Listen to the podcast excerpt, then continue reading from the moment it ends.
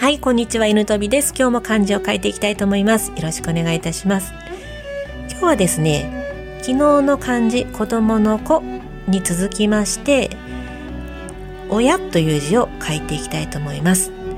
昨日と今日で漢字2文字シリーズとして親子をテーマに話をしております。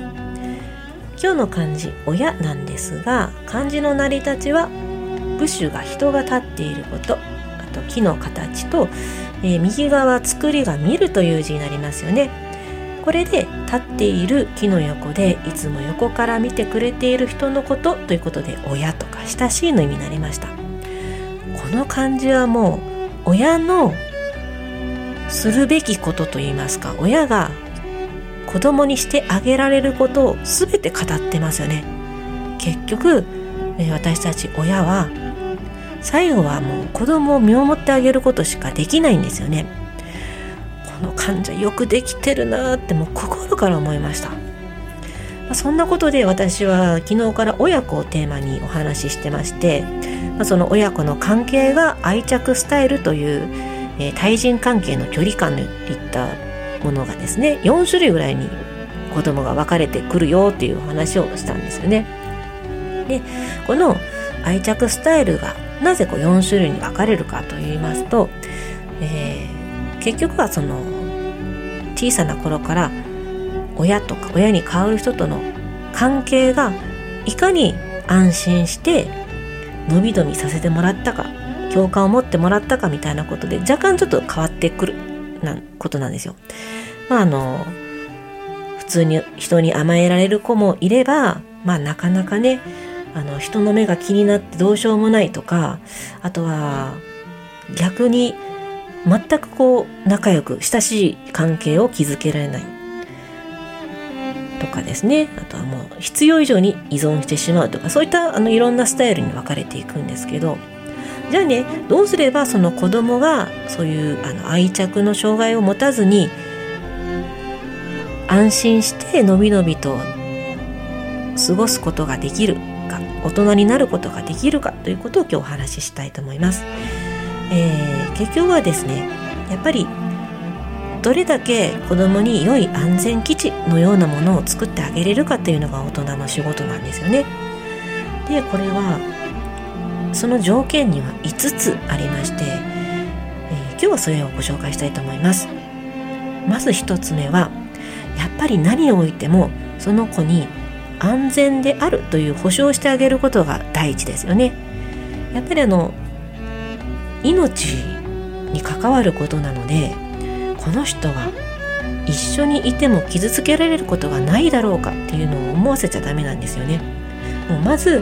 もう何でも命が保証されてると言ったら大げさに聞こえるかもしれないんですけどもうここにいても命や自分が傷つけられることがないんだっていう安心感安全感を保証してあげることがまず第一ですね。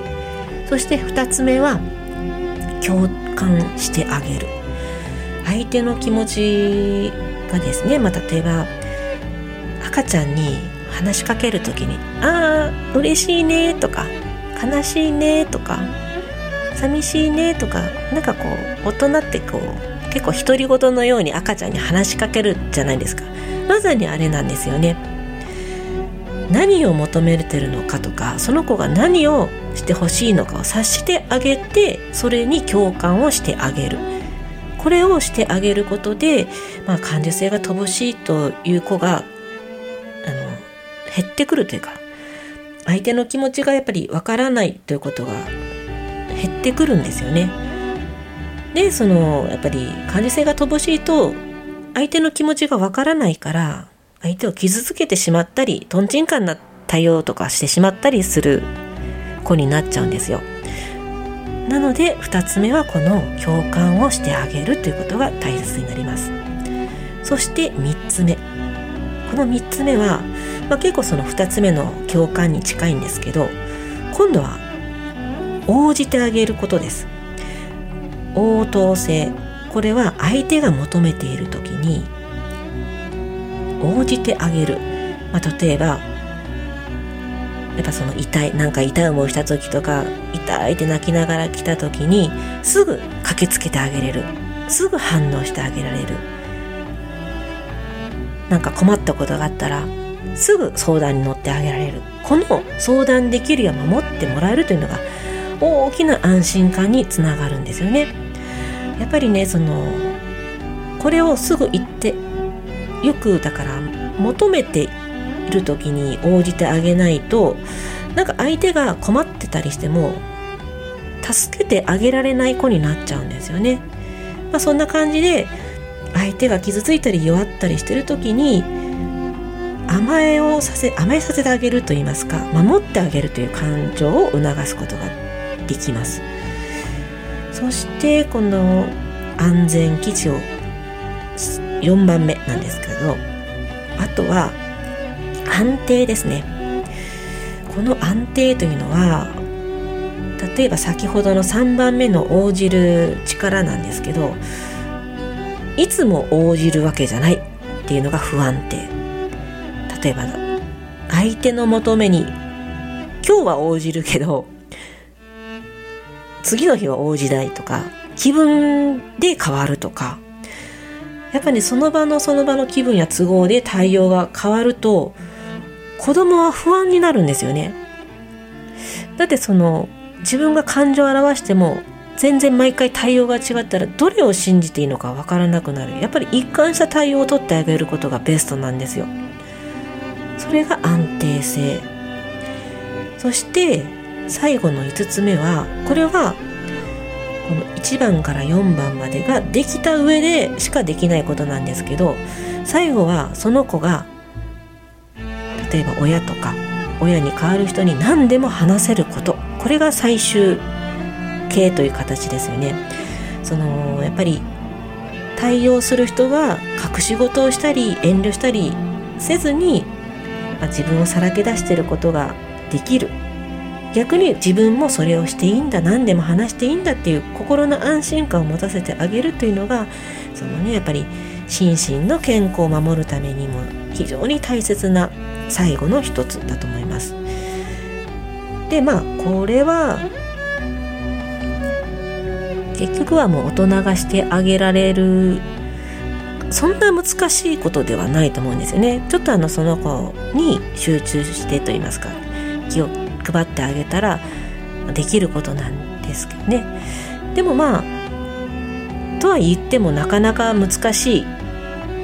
ことでもあるんですよね。いつもいつも一緒にいてあげられるような親子関係ばかりじゃないので。でこれはあの親から子供に対してもそうなんですけど結局その一度ねもう少しあの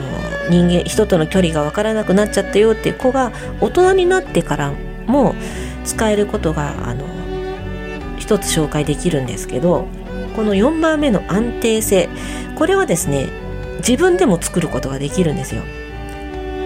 それは何かと言ったら習慣なんですよね。この先ほど紹介した1番目から5番目っていうのはこう人と関わりながら築き上げていくものなんですけど唯一4番目だけは自分で作れることができるんですよ。だからねちょっとあの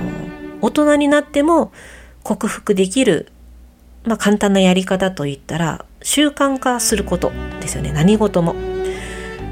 毎日決まった時間に起きて毎日決まった流れで朝の支度をするとかご飯の時間は決まってるとかこの決まり決まり一つ一つが安心につながるんですよね。というのはもう毎日バラバラだといつご飯になるかわからないとか子供からしたらもう恐怖でしかないんですよ。次はいつもらえるかわからない。いつ起こされるかわからない。